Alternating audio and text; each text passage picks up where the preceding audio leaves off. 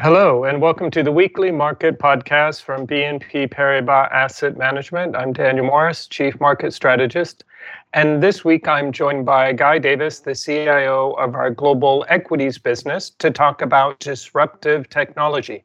Technology clearly has been a driving factor in the market, honestly, for years now, continues to be one of the more dynamic sectors throughout the pandemic, and we certainly anticipate will continue to be one of the most dynamic sectors over the years to come.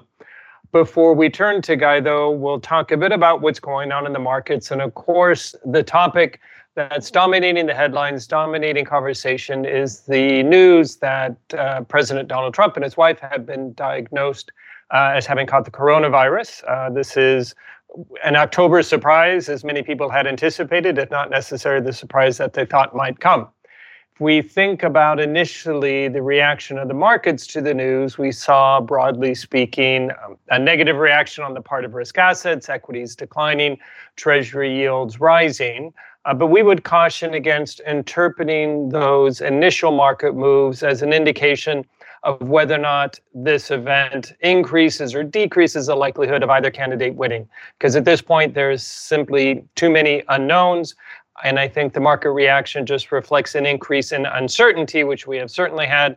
And generally, we well know that equity markets in particular uh, do not like uncertainty. So that's what we're going to be dealing with certainly for a while as we try to think about how things might evolve over the next days or weeks. Uh, perhaps instead of speculating on what might happen, uh, rather think about what are some of the important signposts that we want to have in mind. Uh, first off, of course, there will be a question of whether or not the second debate uh, actually takes place. Uh, more likely than not, it will have to be canceled. And in general, if there are fewer public events for President Trump, one would imagine uh, that doesn't necessarily help his campaign, given how much, up to now at least, he has focused on public uh, events in contrast to Joe Biden. The other thing that will certainly matter for the markets is whether or not this has an impact on the odds of the passage of a subsequent stimulus package for the economy. Uh, we have uh, ongoing discussions. Uh, we would imagine on the margin, perhaps it makes it a little bit less likely that we see a package pass simply because uh, it would we anticipated it would take a decent amount of lobbying on Trump's part uh, of Republicans in the Senate to get a deal done, given the gap between what the Republicans have proposed and the Democrats have put forward. Uh, and perhaps now Trump will be less able to pursue that lobbying, uh, but we shall see. Further along, of course, we think about what this might mean for the election, and clearly that depends upon how Trump's health progresses. Uh, hopefully, he will bounce back quickly. Uh, if, in the contrary case, that it turns out to be a bit more serious, uh, the belief now is that the election, more likely than not, would go ahead as is, given that so many people, millions of people, in fact, have already voted. Uh, but then that uh, opens up many options about how the election and results would be interpreted. Uh, and again, it's really at this point just more uncertainty than any clarity at this point. Okay, that's our summary of the latest news for the markets. Now let's turn to our guest speaker. Uh, as I said at the beginning, we're going to be talking about disruptive technology. And Guy, COVID 19 certainly has acted as a catalyst for disruptive technological change in 2020. How do you see the impact going forward on equity markets? Okay, thanks, Daniel. Uh, lots and lots to talk about, obviously, as you just mentioned. Uh, thanks for having me back. Hello to everyone listening. Uh, I hope that you, your families, and friends are all, all, keeping well. To your, your question, COVID has caused a quantum acceleration in the secular growth themes uh, from cloud adoption to artificial intelligence through to automation. And clearly, there's, there's no sign of that letting up some examples I think that we can relate to, all of us can relate to, the adoption of cloud computing, and that's accelerating and becoming, you know, increasingly intrinsic part of all of our lives every day. So, agile working, uh, the ability to access, process, and be productive almost anywhere is amazing when we look back, you know, even 12 months.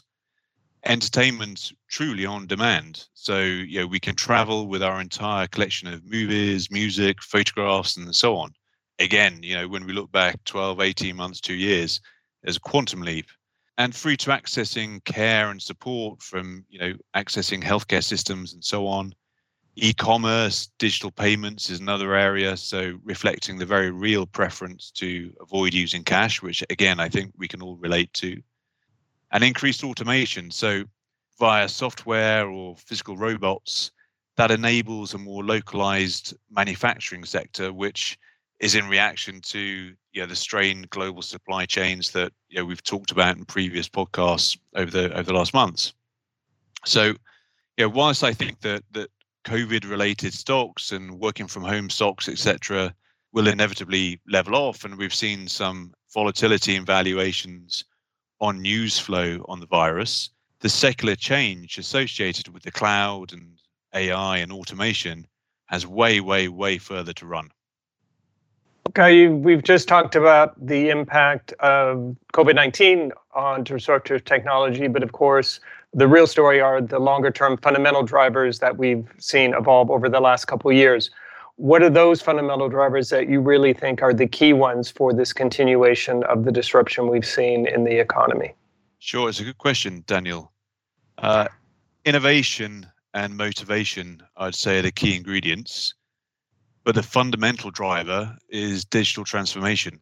So, digital transformation makes existing processes more efficient, enables brand new products, services, and business models. So, some tangible examples of digitalization uh, tackling some of the most fundamental challenges and societal issues that we're facing today. So, yeah, they would range from inequality. Uh, so, think about the access to broadband, which brings greater equality in knowledge and education, uh, the provision of healthcare, and then through to financial well-being and online banking. Climate change. Uh, another huge challenge for humanity and the need for renewable energy. And it's interesting, the data centers behind the cloud are increasingly using you know, solar and wind um, as a as a form of, of power. And to my previous point, there's you know, a clear and present need to increase the capacity in our healthcare systems. And healthcare monitoring at home as well as telemedicine are really viable solutions. And also you know, particularly prescient at the moment, the use of AI and data analysis to predict and manage the spread of uh, infectious diseases. At the same time that, of course, we're all very aware of the opportunities that exist within the tech sector, there's also been a lot of discussion recently about the valuations of tech stocks. What's your view? So, it's a very good question, Daniel. And you're right, we've seen uh, a big run up in tech through the summer and then volatility. Tech valuations are heightened compared to the last 10 years. There's no doubt about it. But if you look back uh, 20 to 25 years, um, they're in line and you know not near uh, the valuations of the tech bubble. Um, certain areas, so for example, software in particular looks extended, but there's a lot of dispersion within that between valuations and we can still find really good opportunities within within our strategies. And given that comment, I'd actually argue that tech is far too general a term, um, and we need to be far more company specific when we when we look at the sector. So, you know, I can point to certain stocks that uh, look cheap based on growth in margins, market share, and the net addressable market. Others may appear expensive and you know, we can think of several examples. So companies that are yet to make a profit or generate free cash flow, but are trading on on fairly lofty valuations. So I think you need to look at a range uh, of valuation metrics when looking at, at these companies, and that can go from DCFs through to PE and you know, growth rates and return on invested capital. Um, and most importantly, looking at the moats and the sustainability of those growth rates and the returns on capital. Interestingly, the way that we look at it, you know, the leaders in each sector and you know technology is permeating the the entirety of of the market and the range of companies that we look at. The leaders in each sector will typically have the best technology, um, but also importantly, they typically reinvest the most for future growth. And that in of itself becomes a virtuous circle. And it's also important, I think, when we talk about valuations to consider the context. Um, we are in a low growth, low rates, low inflation world. So, how should we value these leaders that are generating growth and are generating uh, decent revenues moving forward? Thanks very much, Guy. It was definitely very interesting and very relevant for the challenges that investors are facing when they think about the markets today. Uh, you pointed out that COVID 19, if anything, has really just accelerated the trends that we had already seen, particularly when it comes around disruptive technology, uh, that being working from home, entertainment, and healthcare, things that were already taking place but now have taken place in months, whereas before we thought that might have taken years. Fundamentally, though, as you point out, what's really driving this change is just the broad digitalization that we're seeing across the economy. Uh, few people read newspapers anymore. We read on on tablets. Uh, few people go into branches, bank branches anymore. We do most things on our phone or even healthcare, where now we've certainly become accustomed to remote visits to our GP instead of having to go into a surgery. So those fundamental drivers certainly not going away. But what we've seen from that is, in at least some parts of the market, uh, what some people feel are high valuations. But I think you very rightly point out it depends as much on what period you're comparing those valuations to. And if you look at quite long run averages, they're not necessarily so high, and, and certainly not at the levels that we saw during the tech bubble in the late 90s.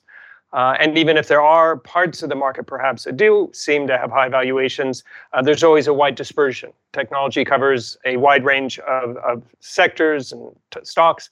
Uh, and importantly, in your funds, it's still possible to find opportunities. And that's really the key thing. The other final important point is that it all comes down, frankly, to growth. And technology offers that growth in a way that other sectors struggle to do. And ultimately, that's what people seem to be willing to pay for. I'd also like to chime in on, on a couple of your points there, Daniel. First off, um, we're finding really, really good companies within within our strategies and within uh, across the board, both our general strategies and our tech strategies. And secondly, in terms of valuation, as I mentioned, it's important to to look at the context, and as you rightly say, in terms of growth, but there's growth in terms of a context where yields are very, very low, if not negative.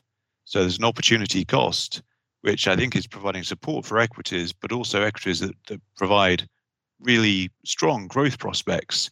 You know, they really deserve these valuations. So number one, we're finding great opportunities. Number two, you know, I'm very confident the positions we hold uh, will provide really good returns moving forwards. Thanks, Guy. Those are very good points. Well, that's all the time we have this week. Thank you very much for joining us. If you have any further questions, please do not hesitate to reach out to your BNP Paribas Asset Management contact. With that, we wish you well and take care. This podcast presentation includes a discussion on current market events and is not intended as investment advice or an offer of products or services by BNP Paribas Asset Management. Please keep in mind that the information and analysis in this presentation is only current as of the publication date.